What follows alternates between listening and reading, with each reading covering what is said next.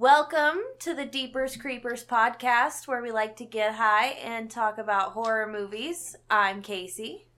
I'm Jess, and this week we have a very special guest with us. Hey, big boy. My name is Jizzy Borden, and I'm gonna give you 40 whacks on your tushy. Huh? Um, also, we're talking about the taking of Deborah Logan. I've never seen it.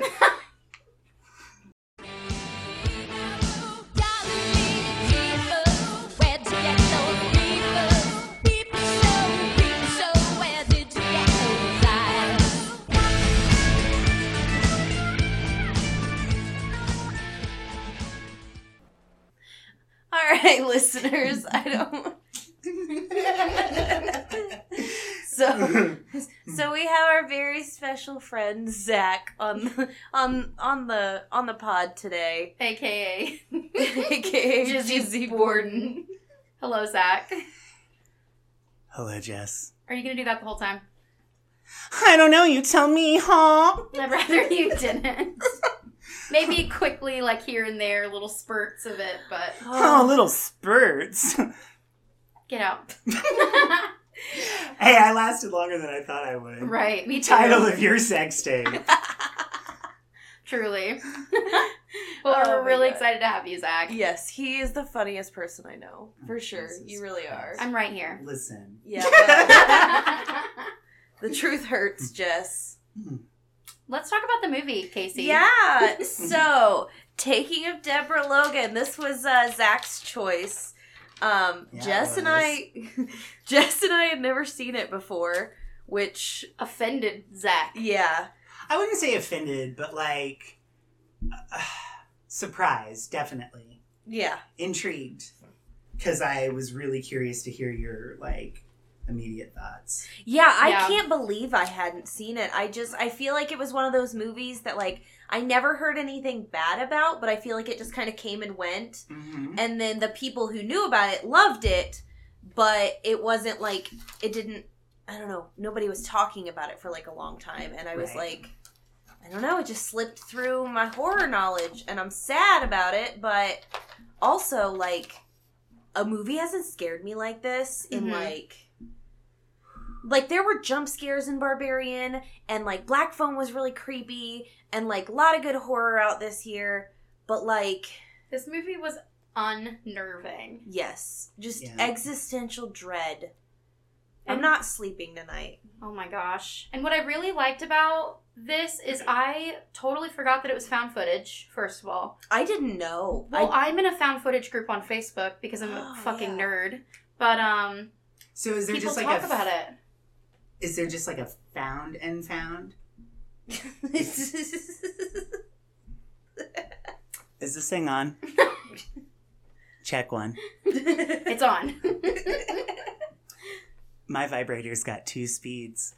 On and on. Oh, yeah. Huh?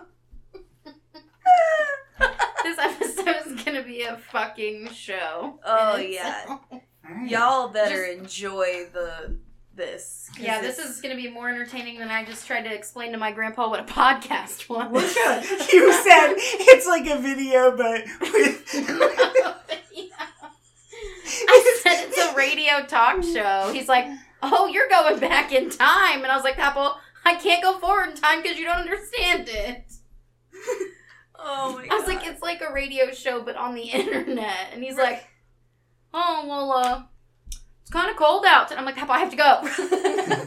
oh, I love it. Oh god. Okay, so came out in uh, 2014. So Mhm. seriously, can't believe I haven't seen this. Truly, Um, and I feel like it was right in the middle of like when paranormal horror started to become like huge Mhm. because you know 1990s scream reignited horror in general specifically the slasher era Mhm. um, completely changed the face of that. And then it was funny. It was, um, you know, funny horror. It was uh, referential horror. It was meta. And then we had our uh, torture porn era for a while. Our My saws, art hostels. I love Saw, always forever. And then we had that like paranormal phase, and specifically a lot of uh, Found footage. found footage. Yeah, yeah. absolutely. but a lot of you know exorcist possession um ghost demon stories and then you know conjuring things like that and now i think we're in like like an art house era of horror Yeah. yeah. i just love i love it all but i feel like this was like i was really into the supernatural era when that was like really big Oh, me too. so the fact that I let this slip through, and I mean, we just watched this, so I'm still processing things. oh, it was a lot. But it may be one of my all time favorite found footage movies. I agree with And also, like, like up until now, very few possession movies are like up there for me, but this really fucking is. Like, I love the original Exorcist, and then like up till now, the only other reference point that I've had for a good exorcism movie or possession movie is Exorcism of Emily Rose, which I love Right. Thank you. but like and this is so different from that but you have to lump it in with those yeah. just because it is kind of similar but like god it takes such a different approach and i love that Oh my god. it's got yeah I have chills. Just even like we literally just watched this movie and it's tops guys Yeah. Whew. This was my seventh time watching it, and I was somehow just as scared as the first time I watched it. it's terrifying it was scary. Every time Zak would like clutch his pearls, I would also clutch my pearls because I knew something fucked up was about to happen. They're actually puka shells. yeah okay keep telling yourself that I bet you have a Salt Life sticker on your car too, bitch. oh, just kidding. You have a truck with a window that doesn't roll down. It rolls down. You just have to use both your hands. I don't consider Uh, that rolling. That's pushing. Anyways, I've always had an excellent memory. It's gotten even better with age. and I'm just mentioning this because I don't remember fucking asking you, Jazz. Shut up. I up. knew this was going somewhere. oh Oh Jesus! Um, this is a fucking Thursday Night Live over here. yes uh technical Must see TV on NBC, big boy, yeah. Yeah, You like, like I told my Friends? You like Friends? I got him. You like Will and Grace? They're here too. You want to talk about who was in this movie, Casey? Well, writer director Adam Robitel or Ro- Robitel. I think it's Robitussin. Yeah, I think it's Renesmee. Isn't that what they called that baby? Who fucking cares? Twilight? Anyway, so he wrote and directed uh, Escape Room and Escape Room Tournament of Champions, which I really need to watch because I loved Escape Room. I haven't seen it. It's so good. Um, I have it on the list eventually. And Cool. then he directed the last Insidious movie, or the third one, or something. Insidious: The Last Key. That Um, one was that one was crazy. It is really good. yeah. And then he, or he directed those two, and then he wrote the screenplay for Paranormal Activity: Ghost Dimension, which Okay. makes sense that he was also that he wrote and directed this. Yeah. Um, and I love the Paranormal Activities, but Ghost Dimension was not my favorite. I agree with that. Not my least favorite. Yeah, by far. Yeah. I think I missed that one. They all just kind of like meld together for me. Yeah, the first one is the one that's like most vivid in my memory. Yeah. The second one's my favorite. It's the only one I truly remember. I need Those to fucking read- cabinets. Oh yeah. Girl, oh yeah. I need to girl. I thought I was going to die. I was like, this is it. this is This it. is how I go. This is death. That's how I'm gonna feel tonight when I go home. I'm gonna be like, "There's something.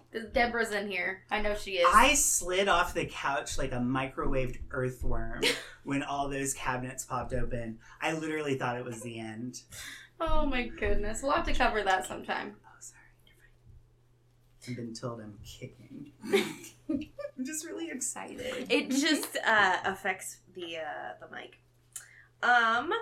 But are my rhymes still tight? Yo. so, uh, Deborah, played by Jill Larson, Mm. um, Mm. I didn't recognize any of her other credits. Oh, she was uh, an extra in Shutter Island. I think that she was the one that like went shh. Oh, okay. Uh, that was a weird fucking movie. Yeah, I that was a remember that one. disappointing movie, especially Mhm. compared to this. Um, Anne Ramsay uh, plays her daughter Sarah. Um, and then there's a few other people. Um, it's kind of hard to keep track of the extra, or not the extras, the uh, The film crew. yeah, the film crew. Just because there's a lot go a lot going on. This film does not fucking stop. Mm-mm. Uh, Ryan Cutrona. I don't rec- I didn't recognize him, but he plays Harris in the movie. He's in Mad Men. That's cool. I didn't see it, but um, I didn't really recognize anyone else in the cast, but I kind of like that in a found footage movie, so that didn't Yeah. bother me at all. Yeah, we've definitely discussed that before, and I, I totally agree. I, Yeah. I prefer an unknown cast in found footage. Yeah.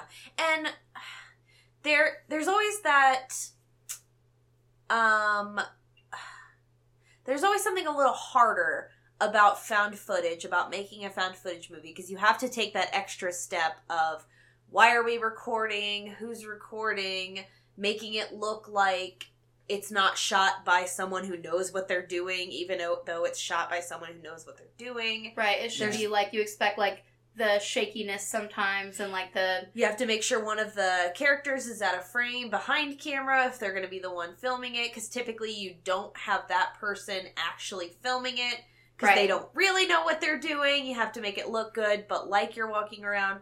And first of all, I think this movie does this really, really well. Um, but I think that's kind of an often criticism of found footage movies, and I never care. Everyone likes to dive deep into the wow, why would they, you know, be filming at this moment? And I'm always just like, I don't care. right. I don't care. Just take me on the ride. yeah, absolutely. I never, it never bugs me. I'm always just like, yep, okay, you set up the initial premise. There are these, and we'll go through the plot. Um, but there are these, you know, there are these students here who are going to pay them to film. They need the money. Okay, perfect. Set up. Awesome. That's all I need. hmm And so many people are like, well, but at this moment, why would they turn the camera back on? It's like, I don't care. I, they did it because it's interesting. And also, I feel like this movie did a really good job of the characters like seeming like they made genuine choices. Like I felt like every like action reaction felt genuine. I felt Mhm. like that's what makes a good found footage movie for me is I get so annoyed when it's like the dialogue seems forced and like Mhm. the acting seems forced and i feel like this movie did not leave me wanting like i i was thinking the entire time how authentic every single fear frustration um i related a lot to sarah because sarah uses comedy to cope and obviously i think a lot of us here do the same thing everyone So- felt so natural. yeah, Yeah. absolutely and it's it's probably it has to. I mean, big ups to the director for that because especially in a found footage movie, you know, you have a script obviously, but you Mhm. kind of have to let your actors do their own thing. You have to kind of say, get to this point, you know, Yeah. kind of do this, and then because otherwise it really does feel completely scripted and yeah and i yeah Yeah. yeah absolutely Everyone in this movie talks like a real person. yeah Right. and acts like a real like like i said i don't recognize any of these actors but i mean great mm-hmm. performances all around So the first time I watched it, I was just fucking blown away by Jill Larson as Deborah Logan. And um the whole time I was like, how do I know her? You know? Like she seems so familiar, but I Yeah. couldn't place it. And I felt like I had known her since I was like a little kid. And I didn't check. I was just so into the movie. But the second it was over, I went to IMDb. And it turns out that she played Opal on All My Children, which was my mom's favorite soap opera, i did see that she was on all my children when i looked at imdb for like 40 years. oh my gosh So, really Yeah. like, I have known her my whole life. that's Aw. amazing i love that I was like, that's fucking wild. My mom used to watch a lot of those shows way back in the day. um, for a little while. I think All My Children she really liked. I'm pretty sure that was one of the big ones. I can't remember if that's where my name came from. My name came from a soap opera. Um, yeah, my mom was obsessed with them for a long time, and uh, for I can't remember. I think it was Days of Our Lives, but I cannot for the life of me remember which soap opera it was. But there was a character, Dr. Casey Reed, and uh, she really loved her. So when my mom was, you know, my mom always said, "Oh, if I have a girl, I'm gonna name her Casey," and then that's how I came to be, and came to be Casey. Here we are. And I love my name. Totally fine with that. Yeah, Love I like name. Casey. All right, so we're gonna kind of go through the plot. It's um, it's a simple plot, which is fine because it's got so much going on. Yeah. Um, and That's I what love we said that. about Grandpa's grave.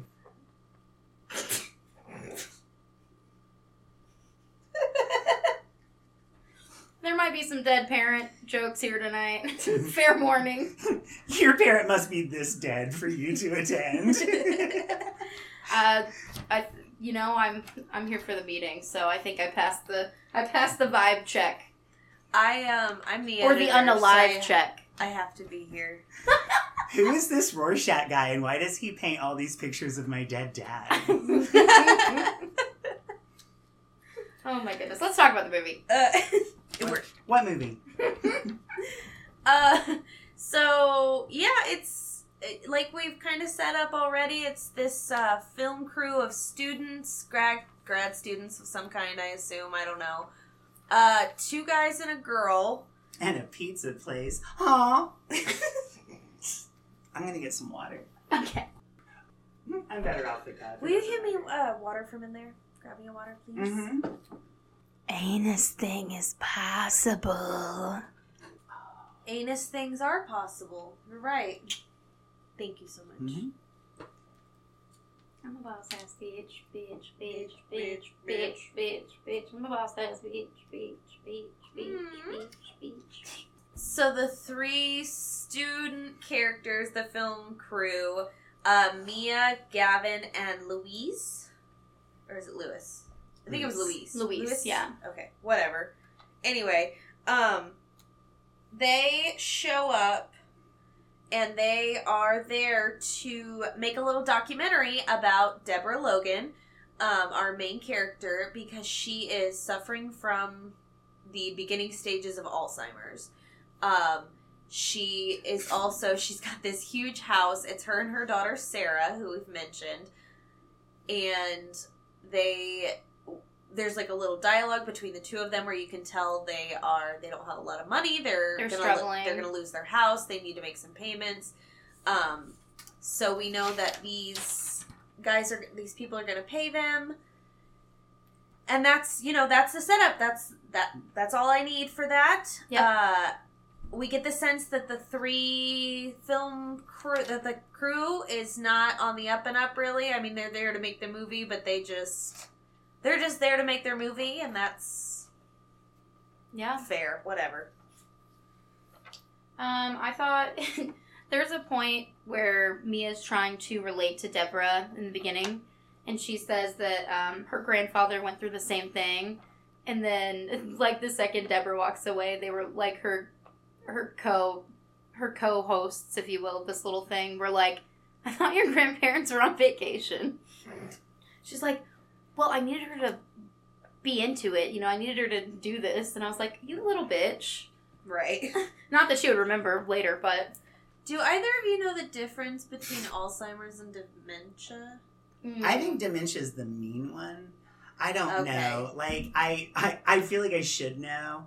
I just know that they're both awful. Yeah, yeah, that's the thing. I know they're both awful. I know they're both incurable, I'm pretty sure. And I know it's just one of the hardest things you can watch someone go through. Uh, I should probably um, know more about that. Whatever. Uh, I one of the I I wrote down so many quotes from this because I feel like every line is just so purposeful and so just so poignant. And I just feel like every line kind of is a little bit loaded, which I really love. yeah. Mhm. Um, so I wrote down when you know some of Deborah's first lines are, uh, "I'm not interested in being exploited," um, because she just wants you know, she wants her dignity. She doesn't want, which I get it. She needs the money, so she just she doesn't want to be exploited. I Yeah, I wrote down that Deborah seems very quick still when we when we meet her. She seems very on top of it. She seems very with it, you know.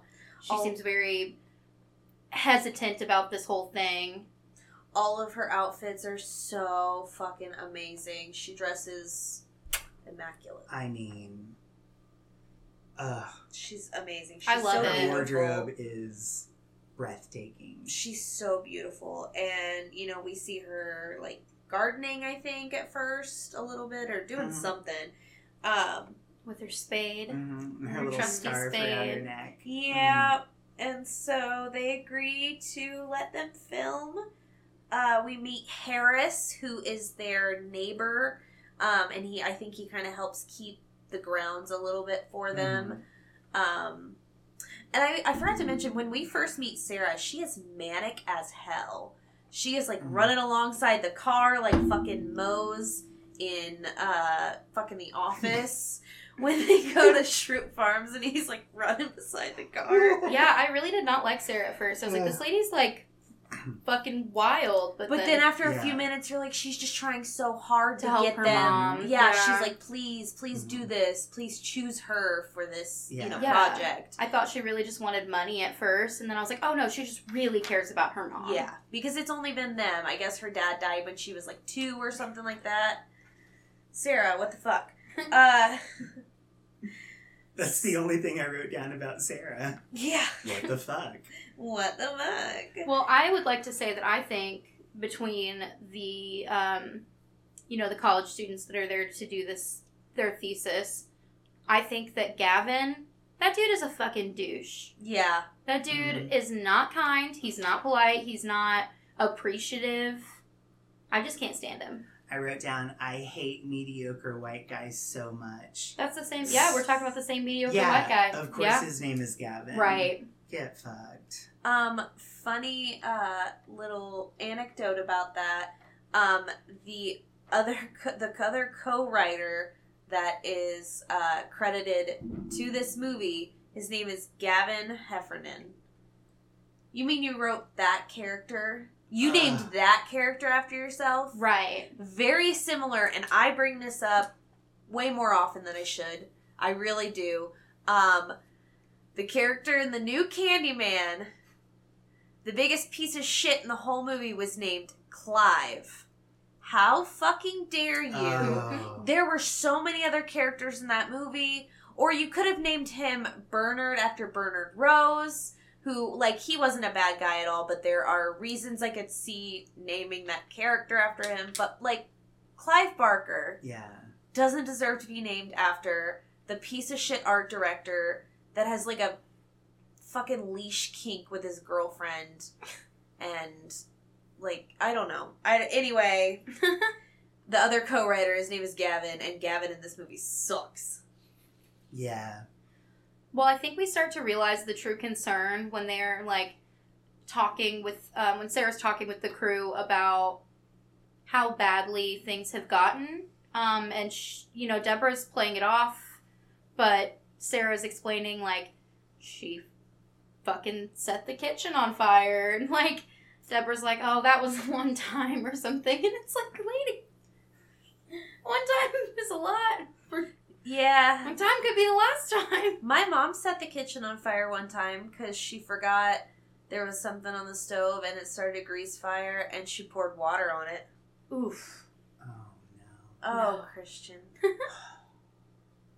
um, there's just little tiny, very subtle things at the beginning um, that point us toward, you know, Deborah's downfall. Like she forgets little words, like I think she forgets bed frame or something like that. Yeah. And it just takes her like half a second to remember it. And it's just very subtle. And I was kind of annoyed with Sarah at first because she kept saying like something like Don't she'll you say remember? something. Remember, remember, remember. Yeah. No, not right now. Mm. She doesn't really remember. Stop saying that. Yeah, that was I was kind of annoyed at that point too, but Well, it's it's not often that I see someone with a higher anxiety level than me. And Sarah really just wears her anxiety right there yep, no hiding that. on her face and body all the time. she is really like on another level of Except when she's drunk. And that scene where she's drunk on the porch, Oh, that was one of the most bone chilling scenes of the movie for me. it truly Yeah. it gave me an understanding as to maybe why she wasn't as. It's not that she didn't care about her mother and that she wasn't like kind to her mother, but like you know, it it shows that there is kind of a riff in their relationship because um, she was essentially on the porch with the crew and she was drunk and Mhm. she was talking about how she kissed a girl when she was younger and she liked it. she liked it and her mom saw and was so embarrassed and she just loved the taste of her cherry chapstick and Oh, please, it was Burt's Bees. it was Sarah- Carmex. I have seen a lot of lesbians in my life, but I have never seen one like Sarah. I am certain that she rolls her own tampons. So, you know, it is it does show us that there's kind of this heartbreaking riff where she's maybe not always felt so accepted by her mother and you know, she said that her mother was embarrassed of her and that you could tell that hurt has always stuck with her, which I mean, what of course it did, you know. And, Mhm. and now she's in this situation where despite having been resentful for her mother in the past maybe for these things, rightfully so, but she's in this position now where she has to kind of be the parent and show that kindness to her mother that she never really got. hmm right. So it's it's understanding why she's hesitant. Mm-hmm.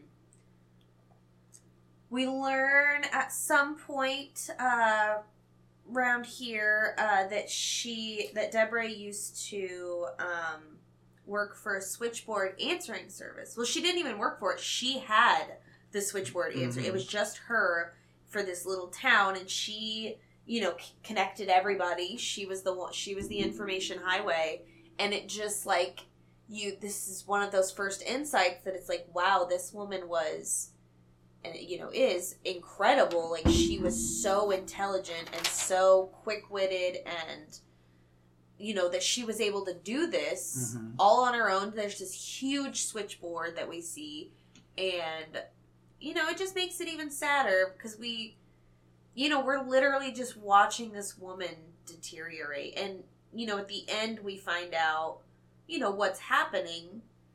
But even still to an extent she's still going through this. Hmm and it's such a realistic depiction of what it's like to watch someone deteriorate in that state. And it's hmm it's a scary movie it's a funny movie and it's so fucking sad. Yeah. yeah Well, we kind of are starting to move along and see things that are starting to happen a little bit. Um, Deborah is convinced that she sees an intruder outside trying to get into the house. So she's constantly like in the middle of the night, like nailing the window shut.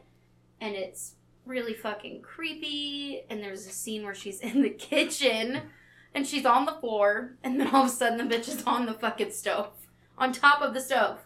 You don't see her jump. You don't see her move. The time does not change. This bitch floated. she did floated She be floated. she be floating And then the, the doctor was like, we should just put her on more medication. And I was like, medication to stop her from fucking floating? Is it gonna help? she's literally time jumping like no That's there's something wrong with we there's something wrong with Deborah, you know? I just I'm just saying. Coming soon to a theater near you. There's something wrong with Deborah.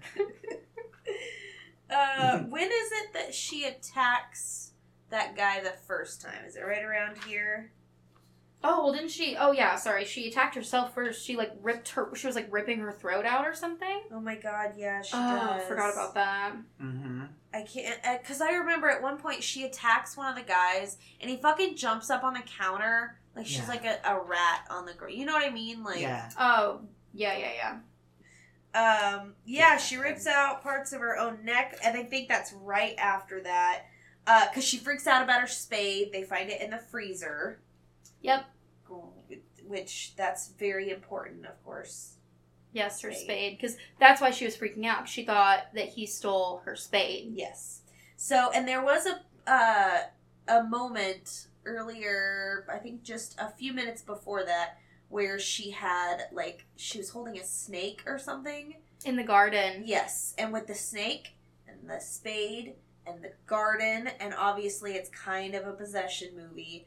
There is so much fucking biblical inner like imagery in this Mhm. movie Truly. for a movie that's not even about a demon possession or an exorcism. And it's like subtle imagery that oh my god, there's just so many things that I can point out and I will throughout the the podcast where she it's just these really amazing ways to um kind of drive home that those bib- biblical images. And then also you know there's a lot of debate about um how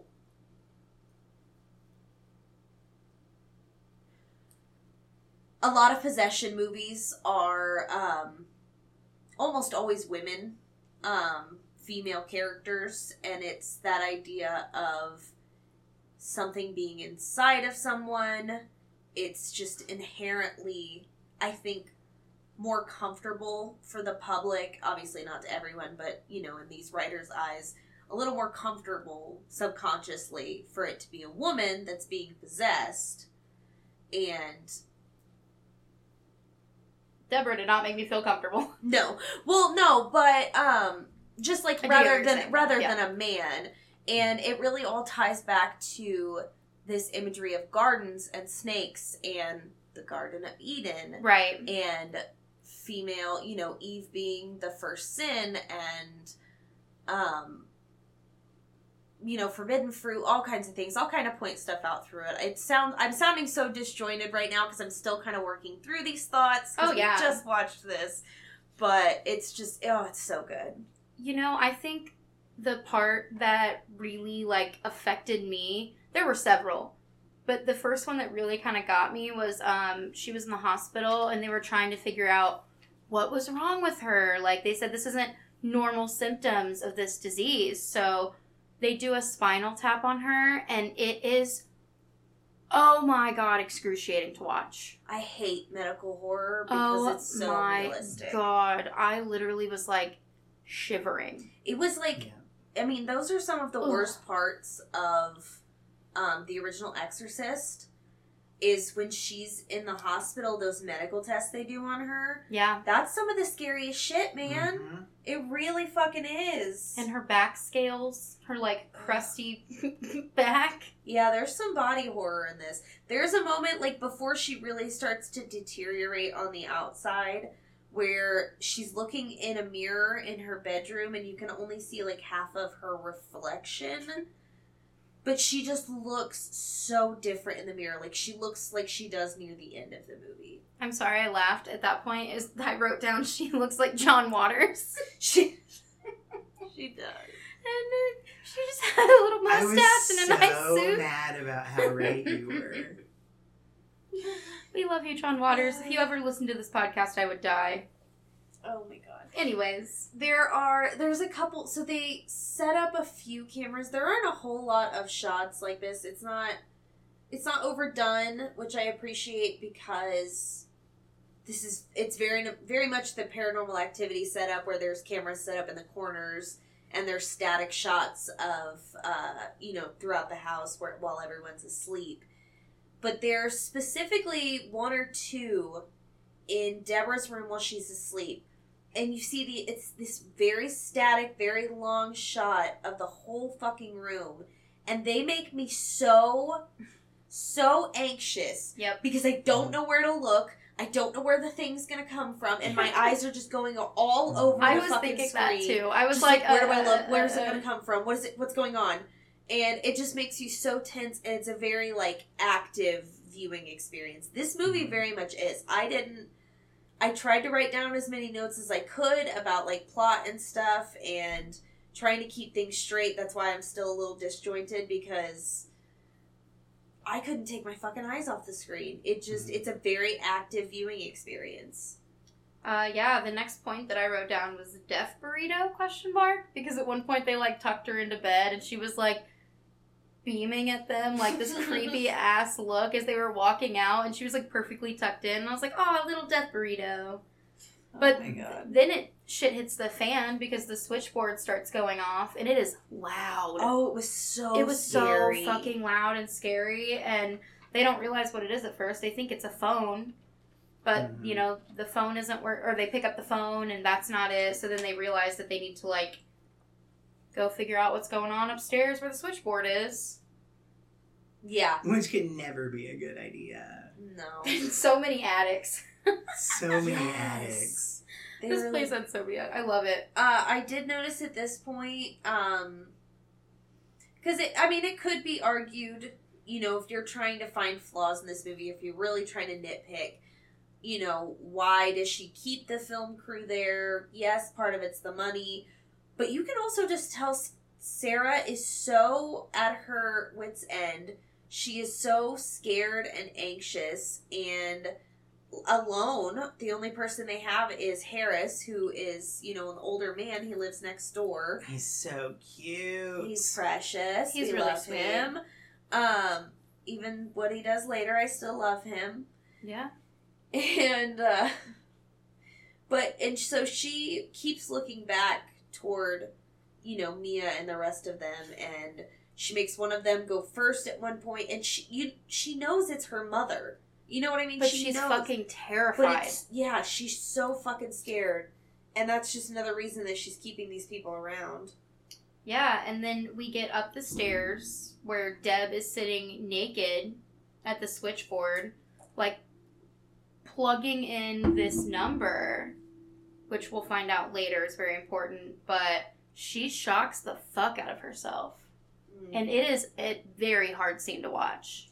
it's fucking that honestly was maybe my favorite scene of the movie and maybe the part that is the reason I don't sleep tonight. The Because- demonic voice. Well, no, when it happens, there is this and I mean the splittest Mm-hmm. splittest of fucking seconds where this fucking face flashes and it takes up the entire screen. Very much Captain Howdy. I didn't in see The Exorcist. that. So fucking minor. And there's one other moment where something like that happens that I noticed anyway. And it, oh my god, it scared the shit out of me. That was the part that, like, I felt like gross about it. Like Oh I did God, not fucking. It very much scared me the way the first time I ever saw Captain Howdy's face. I was like, oh god, because it's just so instant, and your brain is like, did I just fucking see that? and her voice just Ugh. like is so guttural and like you don't really know what she's saying but it isn't a voice that like could not possibly come out of her mouth and we later find out that it's french that she's speaking Mm-hmm. and it's just like she's like mom did not know french it's like y'all should know something the fuck is up right now Well, to be fair, to be fair Deborah seems like she would know French. but would she speak it in a demonic voice I guess you're right. oh but yeah one of the quotes that i wrote down is how many addicts you people got All of the addicts. Um, well, let's see what part's next. Probably the Oh yeah, the 337 part. That's an important number. Yeah, that was the number she was, uh, I guess, like switchboarding into. Yes. Um, and they can't figure out uh, which client that would go to. yeah, because there was a book of all her clients and apparently she was very meticulous about keeping everything in order. Um, which we can see even like in the beginning of the movie. There's like one little figurine and she's like, "Oh, that goes there." And it was moved like an inch from its resting spot. but she you know she was just meticulous that way and so the fact that there was this page missing it like you know we were we were left to wonder what that was but we find out shortly through um charcoal paper and you know some um etching uh, what is it called like impression. yeah a, de- a depression of it um that it was the name of a local pediatrician who was accused of killing four local girls and then went missing. Mm-hmm. So that's interesting. Mm-hmm. Dehardine. Yes. Um, more biblical Garden of Eden kind of imagery because she, uh, right around here, pukes up uh, a bunch of dirt and earthworms, and that ties into you know what we find out later, but still. Um, well, they they found out there's a documentary about this guy yes, and they watched it and it was talking the documentary about how there were 14 girls found um, killed with snake carvings on their foreheads, Mhm, snake venom in their bodies, mhm. and they were partially cannibalized. And it, they said that each of the girls had just started their first menstrual cycle, and they they called it bleeding flowers. Like it was part of this like ritual, so this guy could live forever. Right. But he needed five to complete it, so it's like didn't quite get to his mission goal. And again, that ties into the same stuff of original sin, and I just can't stop bringing it up. I'm sorry. It's it's such a good fucking allegory. Like it really is. Thank you for bringing this to us, Zak. It's amazing. Mm-hmm. You're I- welcome. Yeah. Do you wanna do you wanna talk a little bit about anything? I feel like we've been we've been talking so much. Your notes are so extensive. I, wrote, down five things. Uh, the shotgun scares. Harris comes over at one point with a shotgun and just starts Yeah. running. Shoots the like, minivan. That's a new sound. It's Oh. so frightening. It Yeah. really like it's just jarring. You don't expect guns in this kind of movie. You expect crashing and you know yelling and people you know blood or whatever. and you he's know, blow, throwing he's shooting stuff. something the fuck up. And yeah, you just don't expect a whole lot of like shotguns in these movies. So then we get to meet the sheriff, who is Laura. Lori.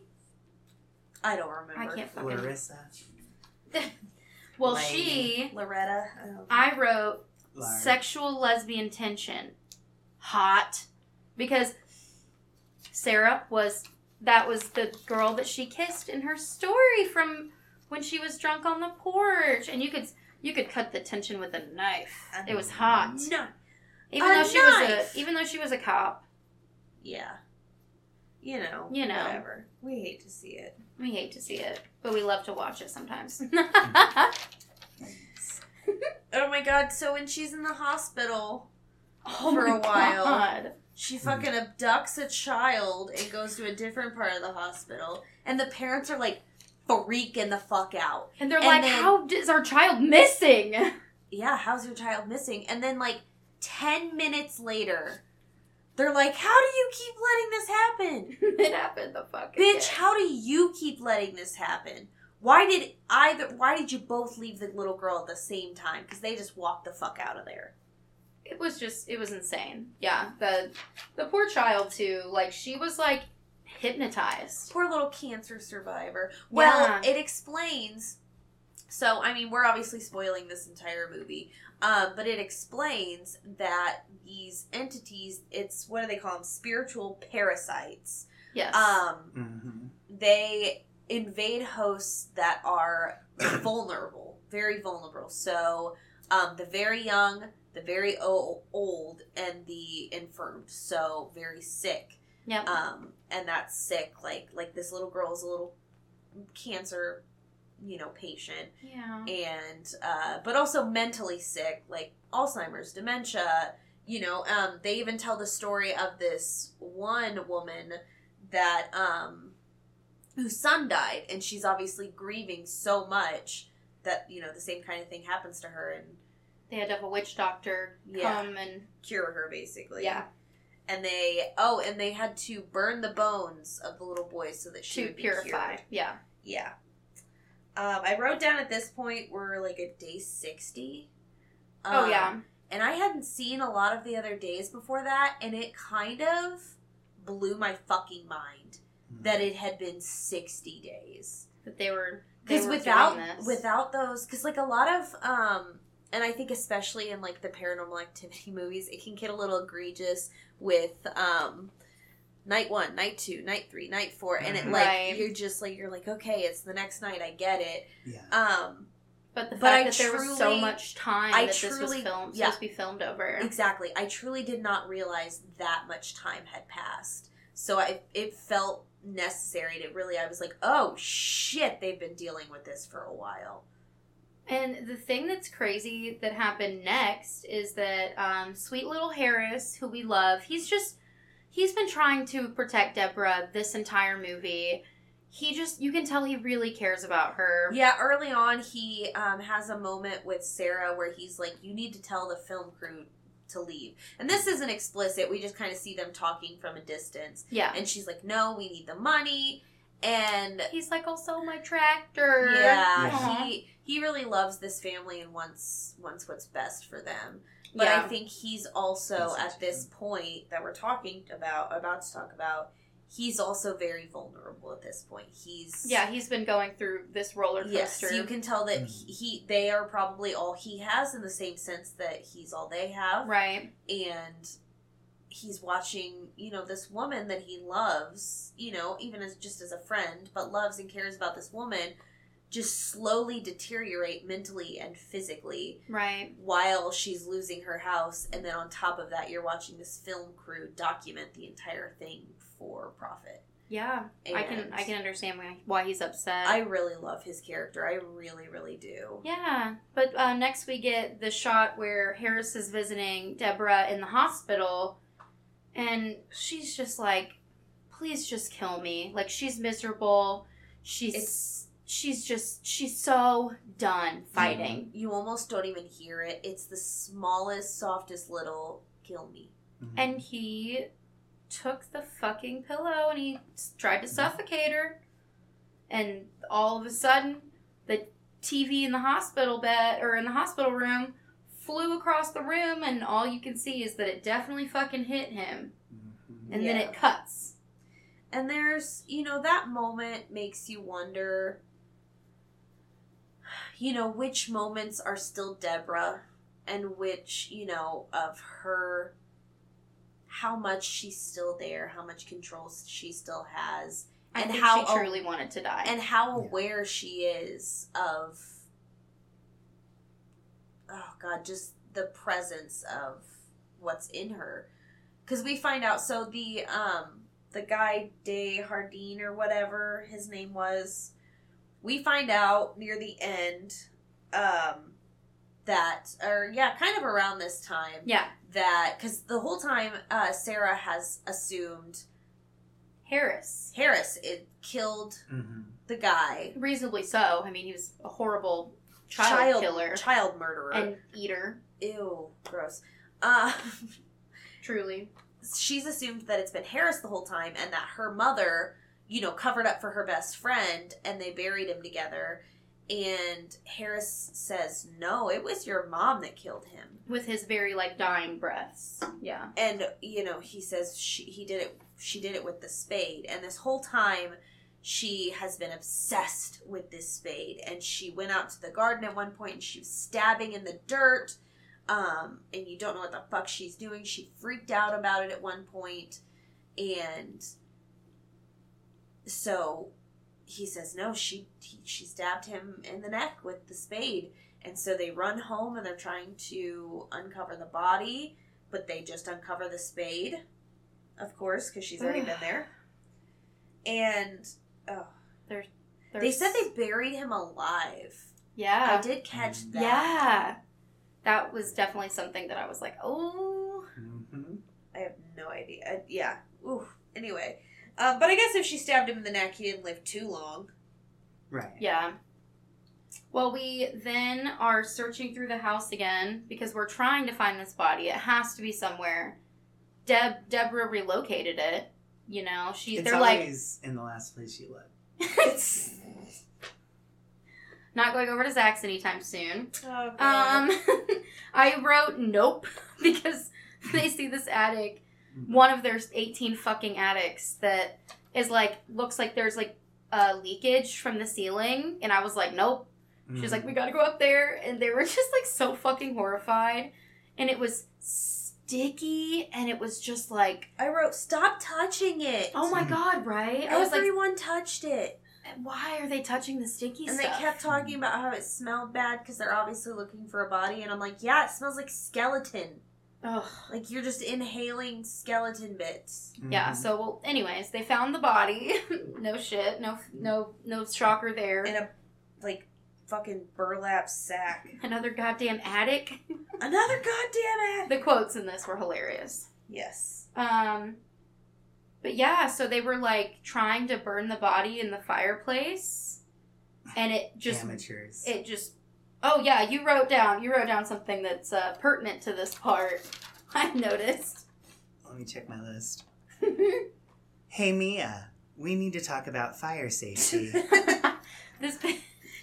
Go ahead, Zak. Talk about it.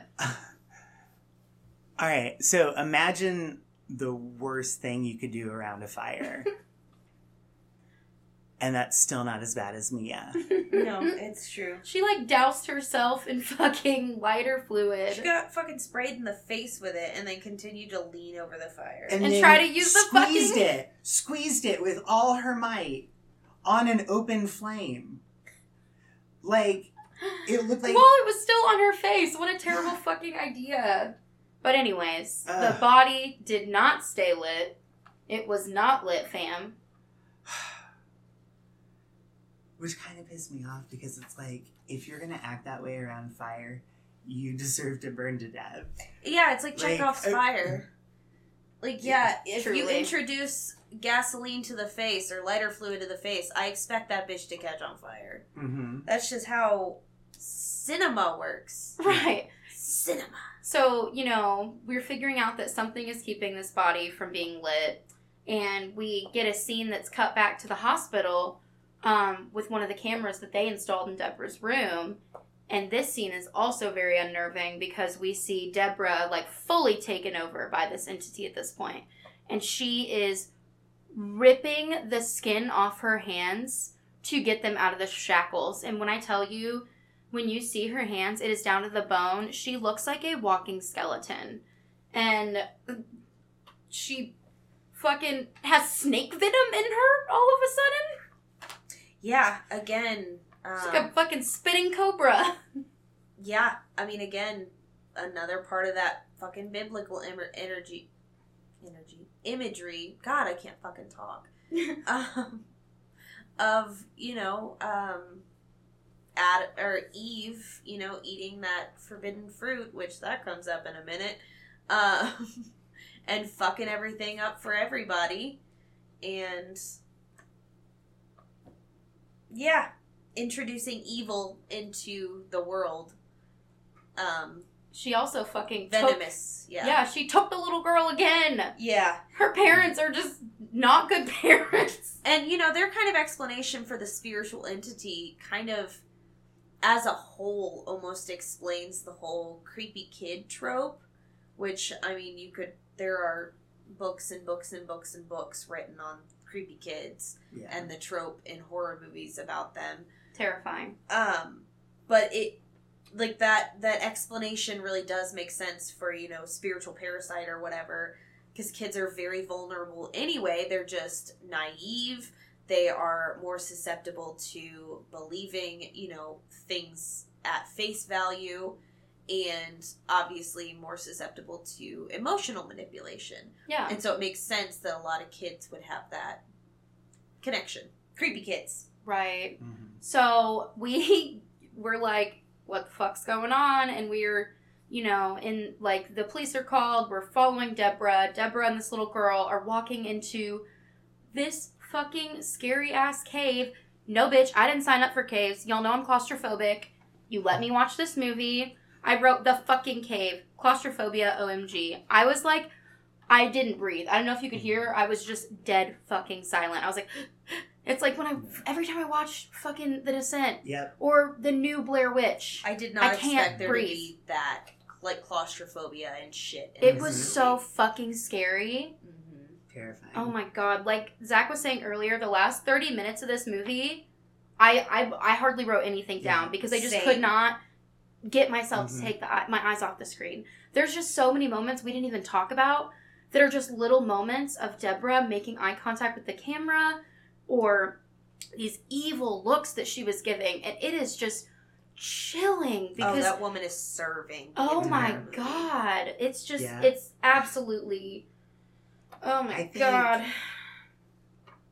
Honestly, I think Jill Larson as Deborah Logan might be my favorite performance in a horror movie. It's amazing. I've It- never, I've seen never seen anything, anything like, like it. that. No. Yeah. That true Look, I have chills again. Oh, Trust. Oh my She's god. amazing. Seriously, So- she deserves Yeah. all of it, all of the, all of the hype. Um, So yeah, then we they're get in this to. cave. Oh my god, this is That fucking cave. oh my gosh. and It okay. was like a crawl space cave. I don't know. There's I a don't- lot going on. I don't know. There's There's like like into like, a weird- part They where were out at the old mill, right? So it would make sense. Yeah. Oh, Well, here's the thing though. So I had seen this imagery because it's kind too. of everywhere, but Me I had too. forgotten that it was from this movie. Me too, bitch. And so they're Mhm. looking exactly. for Deborah and this kid. And like, so Sarah steps around like there's these giant rocks. boulders. Stalactite. Yeah. It's a rock. Um, Or my I don't know which one comes from the floor. I don't know. Um, so she kind of looks around this rock and she's got this horrified look on her face. And the camera kind of comes around and fucking What is it what does it show, Zak? I want you to talk. Hey, big boy. Do you want to see an old lady deep throat a toddler's head? then have I got a movie for you. Aww. Yeah, that really happened. bitch unhinges. She's unhinges taking it like a reticulated python head. Oh my her god. fucking Oh my god, I didn't think about that. Like a snake. Yeah. Oh fuck. I missed Mhm. that. And it's like it's Oh crazy my because god, it's, it's so scary. it's not like they're laying down, like they're standing next to each other. Mhm. And her like she's just like oh my god, it's fucking insane. It is I thought the child was gone for. I thought the child was fucking dead. I thought that child was going to, like it was like it reminded me so much of Pennywise. Oh my god. In that moment, yes. Pennywise's giant mouth and it just seems Mhm. absolutely inhuman, you know? It's just like Mhm. that is a creature. And Sarah shoots. She fucking shoots. She does. And like I was like, okay, so they're both dead, right? I, And I there's, know, I thought she hit the little girl. There's girl. like well, there's a one point where the little girl's got like a little wound on her head right here. I'm like, did the did shoot through the two of them? But they both they both survive. Mhm. So weird. Um one thing that I was really thinking about at the end of the movie, um, just kind of again thinking about that women are the ones who are possessed. Women's are the women are the vulnerable ones. That kind of trope. Um, this movie does not feel like it's taking that trope and making a movie. It feels like it's making a commentary on that trope Mhm. and also on just the way women are treated in society, especially as they age, as this thing to be feared, this commodity, this thing. You know, if you're not filming it making money off of it, you're just you're useless. You're not, you know, at a certain age, that's just kind of how women are treated after, you know, basically after birthing age yeah. um, you know, once you go through menopause, you're just fucking dead and sexless, and you know, Right. that's just kind of how society treats them. But it just, the fact that this movie starts out as a documentary about this woman deteriorating because of Alzheimer's, but then all, then turns into her being possessed by this spirit and having to, you know, dispel it somehow it really just feels like the director was taking those ideas and saying i'm gonna make a movie about this and not like shove it down your throat not make you feel like oh god this movie's you know trying to learn me all day long you know what i mean like right. but if you really sit down and think about it it's like man they really he was really just trying to do something with this and i think he did a really good job with it Yeah, and I think the thing that we forgot to mention about the very end is they did finally um, burn the remains. And, you know, we kind of get this big moment of like, oh, everything's gonna be okay. You know, not necessarily for Deborah because she's still unfortunately succumbing to her her disease, and you know, it's not necessarily great things in her future, but you know, at least she's not holding on to this. This parasite's not holding on to her anymore. Exactly. Um, but then we get a cut scene at the very end to this little girl. It's amazing. It's her 10th birthday. She's in remission. She's got gorgeous long hair now. Where it seems like such a happy scene. And then she looks at the camera and it's deviant and it's diabolical and you just know that the spirit of that man is now inside of this like connected to this little girl and it's just so fucking sad. I even said during the like the little birthday party scene out loud, I was like, "There's no way this is a happy ending." Yeah, there's no way. Yeah. But then the credits, as soon as the credits roll, the music is so beautiful and soft mm-hmm. Yeah. and just like so melodic and l- almost like a lullaby. Like I could fall asleep to this shit. And it's basically I mean, it doesn't need creepy music at the end. It doesn't No. need a terrifying score. It doesn't need a theme song at the end to be like do do do do do. You know what I mean? And I Right. love those. But this movie's like, no, we've scared the shit out of you enough and terrified you and made you think about death and life and losing everything you've ever known. We're gonna set you down here's, gently. here's a beautiful song to walk out on. Um, hope you can sleep. Ugh, I'm definitely gonna have some nightmares tonight. I'm glad I've got my new Squishmallow Geo. He's gonna be by my side. He's a little dragon, as well as my two real life dragons, Steel and Leroy. Um, we're gonna have a big cuddle puddle tonight, and they will keep me safe. I believe that. Knock on wood. I've got Hannibal. He always keeps me safe. Keys, keys. Yes. And I also have my own little reversible squishmallow. And I you have Sydney Beans. And I have a six pound chihuahua. Good luck. and and your tiny little floof ball of a cat. Two cats. Yes, you do have two kitties. Mm-hmm. I mean, you're right. I have three things to throw. And two of them are pussies. Oh.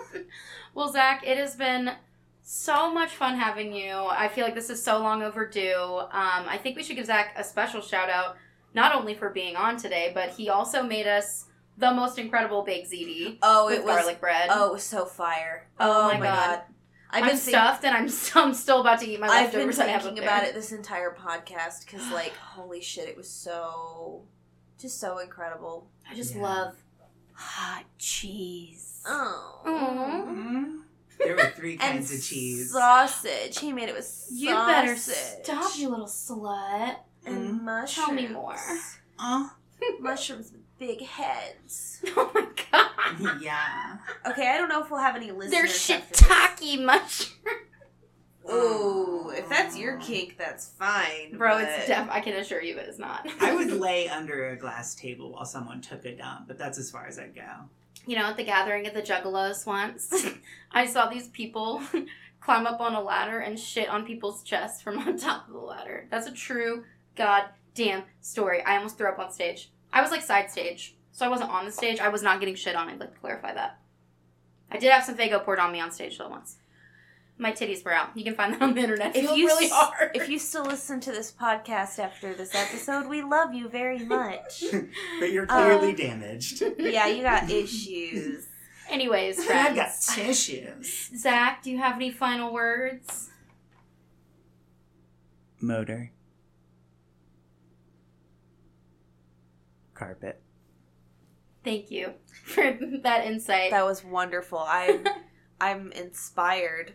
Um, well, what are we doing uh, yeah, next week? Future. Uh, so when this comes out, uh, we will have a bonus episode out um, the Sunday. So they all come out on Friday, but the Sunday after this comes out, we'll have a bonus episode um, where Jess and I do a little trivia night. Where uh, we have this, she has this trivia game. We just ask each other some stupid questions about horror stuff, um, and we get a little tipsy, and it's really fun.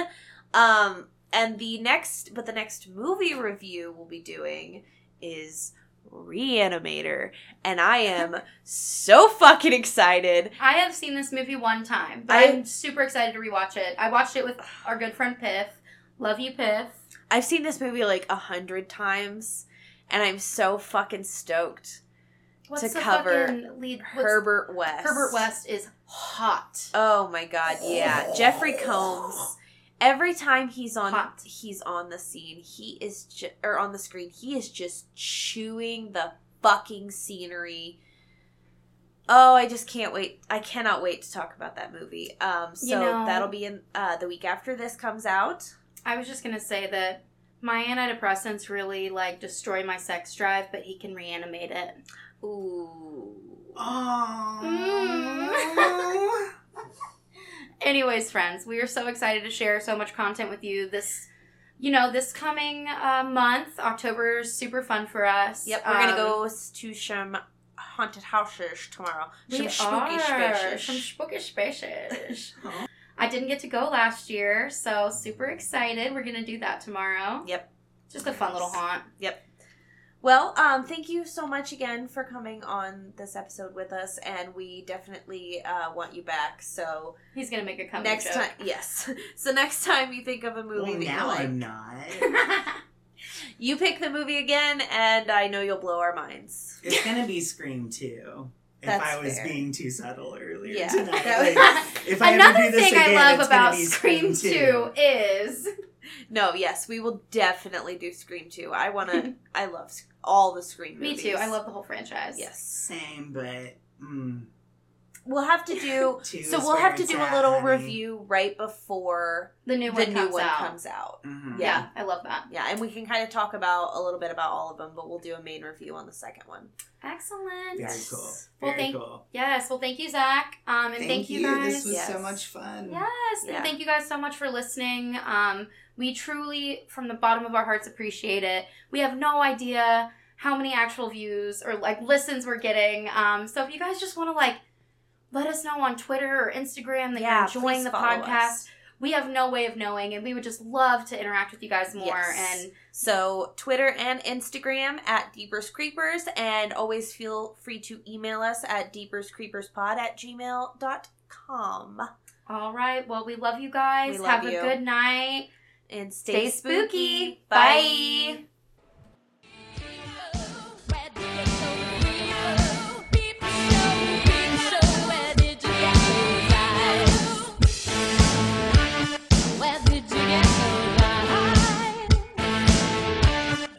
Did you get those eyes?